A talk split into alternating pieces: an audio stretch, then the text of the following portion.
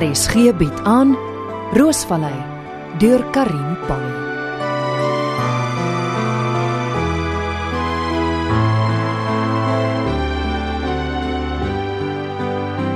O, ek sien meneer Jansen het saamgekom. Eh, Sal ons hom help om uit die kar te klim?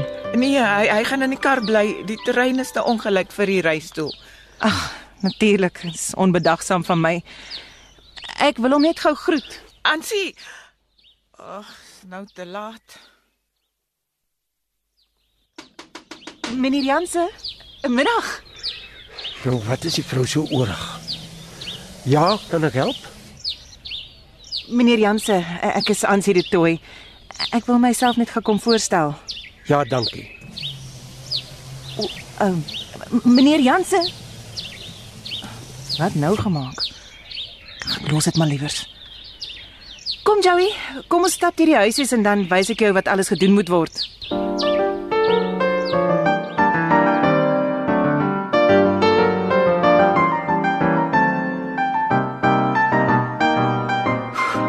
As hy hele entse loop na my nuwe blyplek toe.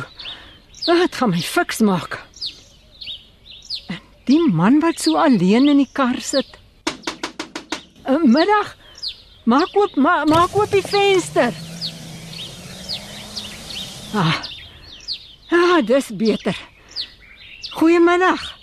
Kan ek help? Ek is mevrou Dolly Vermaak. Ek werk in die roostalletjie. Aangenaam. Johnny Jansen. Ag, gaaf om u te ontmoet, meneer Jansen. Is nie dalk familie van J- Ah, nee, dit kan nie wees nie. My vrou Joey het na die huisies kom kyk. Ag, dit gaan my nuwe blyplek wees. Tog te oulik. Een slaapkamer, 'n badkamer, 'n klein kombuisie en 'n woonkamer. Oh, om nie eers te praat van die uitsig oor die berge in die vallei nie. Wat dink u? Ja, dit is mooi. Nou, hoekom klim u nie uit nie? Kom kyk self. Ek sit lekker, dankie. Dit kom nou van positiewe denke. 'n Maand gelede was ek amper op straat en kyk nou. 'n Huisie in een van die gesogste dele van die Kaap. Mevrou, ek, Ag, noem my sommer Dolly. U het seker vir Ansie, uh, mevrou de Tooi ontmoet. Sy is die baas van die plaas. Ai, arme vrou.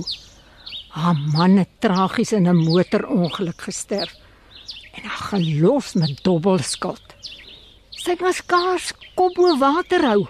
Dan Dolly, kom. Ons het tans dit is inderdaad nodig. O, ek moet gaan. Toedeloe.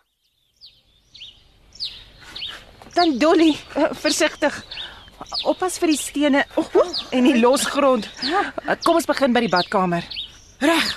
Die planne wys dat die bad hier moet wees, die toilet daar en die wasbak hier teen die muur. Ek wil nou nie ondankbaar wees nie, maar ek bad nie graag nie. Hoe nou dan Dolly? Ansie, bad is 'n gevaarlike ding. Net nou val ek en dan lê ek hier bene in die lug en niemand om my op te help nie. Dis waar, stort is 'n beter opsie. Ja, die stort kan hier agter die deur inpas. Kan ek ook vra vir handvatsels teen die mure daar by die toilet en die stort. Dit maak dit net makliker. O ja, uh, is dit moontlik Joey? Ja, wat sal ekstra kos? Ek betaal vir die handvatsels. Dan Dolly, dis nie nodig nie. Ek wat Dolly vermaak is dit nie almoese nodig nie. Ek kan darm sekerlik vir iets in my eie huis betaal.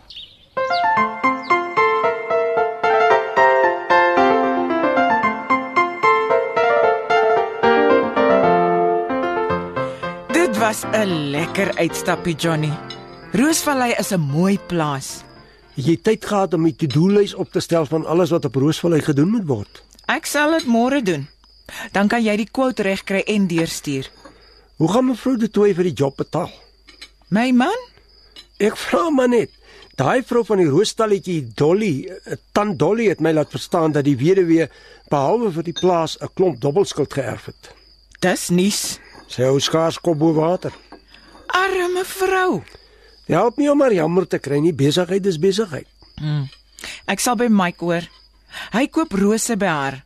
Hy sal weet wat aangaan. Gee my asseblief nog 'n skepie vleis en rys. Ek is so bly om te sien jou eetlus is terug. Dankie vrou. Het jy met Ansie gepraat? Nee eintlik nie. Sy het haarself kom voorstel. Dis 'n begin. Hoor jy iets van Jerome, vrou? Hy het gister gebel, maar ons kon nie lank praat nie. Seker besig met die werk. Ja, hy het beloof om die naweek 'n draaitjie te kom maak. Maar ons sal maar sien.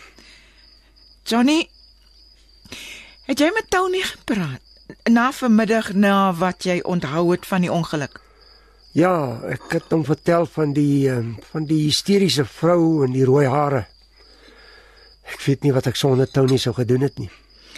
Hy is 'n baie agtermekaar man. 'n Uitstekende speurder. Intelligent met 'n goeie instink. Wat sê Tony? Hoe lank sal dit nog neem om die saak af te handel?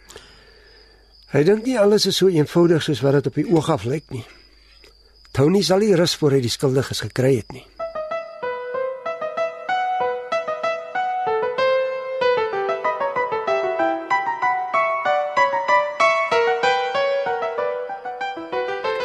Pieter se weggesteekte selfoon pla my al heeldag.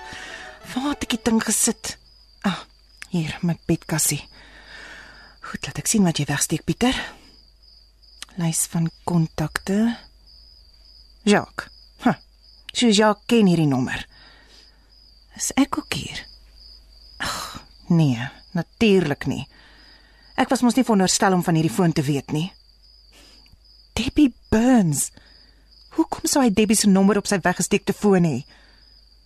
'n Paar ander vroue ook. Louise, Dineke. OK. Skok my nie juis nie. Pieter was koud genoeg teenoor my. Sal my nie verbaas as hy. Tog man Pieter. Na alles. Ek het jou gesmeek om te praat, jou honderde kere gevra of daar iemand anders is. Nee. Alles is fyn. Fyn se voet. Ons was sielsongelukkig. Die drinkery en die gedobbel het dit net erger gemaak. Tog nie huweliksberadingssessies wat ek uit desperaatheid gereël het. Of jy, jy jy het nie opgedaag nie of jy was laat en dan het jy daar met 'n mond vol tande gesit. Jy het alles wat ek probeer doen het om ons huwelik te red in die wiele gery. En ek het my blind gestaar. Teen wat? Een of ander illusie dat dit my skuld was dat jy nie meer vir my lief was nie. Dit is nou te laat. Heeltemal te laat.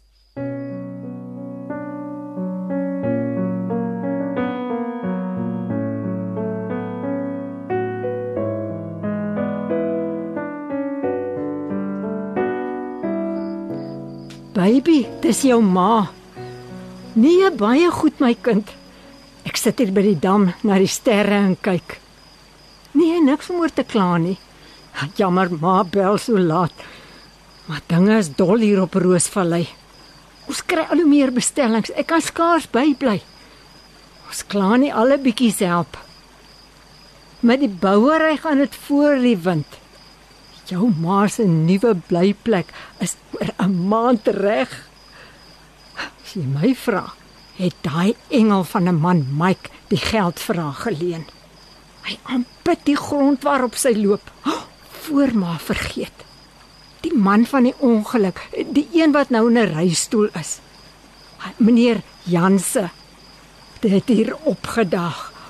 Oh, jou ma het hom so 'n bietjie moed ingepraat.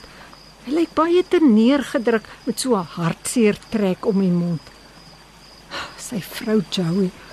Ek dink sy kry baie swaar met hom wat so negatief is. Ah, die wêreld is klein, baby. Hulle eet Janse. Dieselfde van as ons nuwe voorman Jerome. Toeval nê. Nee. Hy is laat, ma moet gaan slaap. Oh, môre is nog 'n dag. Nag, baby, my kind. Ma verlang na jou lekker slaap.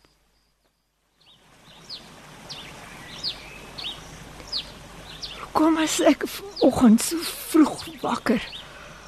Oh, die son is skaars op. Oh, laat ek die gas aansteek en gou water kook vir koffie. Net gou die deur oopmaak. Heerlike sonskyndag. Nou, waar loop die water so? Kyk. Liewe Vader, dis damwater wat hier loop. Wat wa- water loop die wêreld vol. Dit dit, dit moet gestop word. Wat kan ek doen, ag Vader tog? Ek moet hulp kry. Ek gou vir Ansie bel. Waar is my foontjie? Oh, oh, dankie tog. Hier hier hier is Ansie se nommer.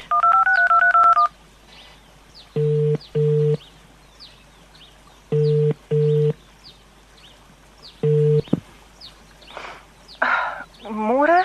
Ansie, Ja, dan Dolly. Ho- Hoekom bel tante so vroeg vanoggend? Wat's fout? Ansie, jy moet kom die water. Die water loop die wêreld vol. Water, wat se water? Die dam se water, die die pompe en die pype. Die water loop die wêreld vol. Wat? Ag nee. My water, my kosbare water. Ag, die ou deksel se ou pomp. Ek moes dit al lankal vervang het. Sonder water kan ek alles verloor. Jy moet kom.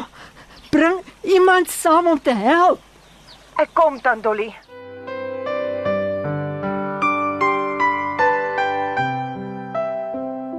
Roosvallei word in Johannesburg opgevoer onder spelleiding van Helena Hugo met die tegniese bystand van Karabo Slangwane en Evert Snyman Junior.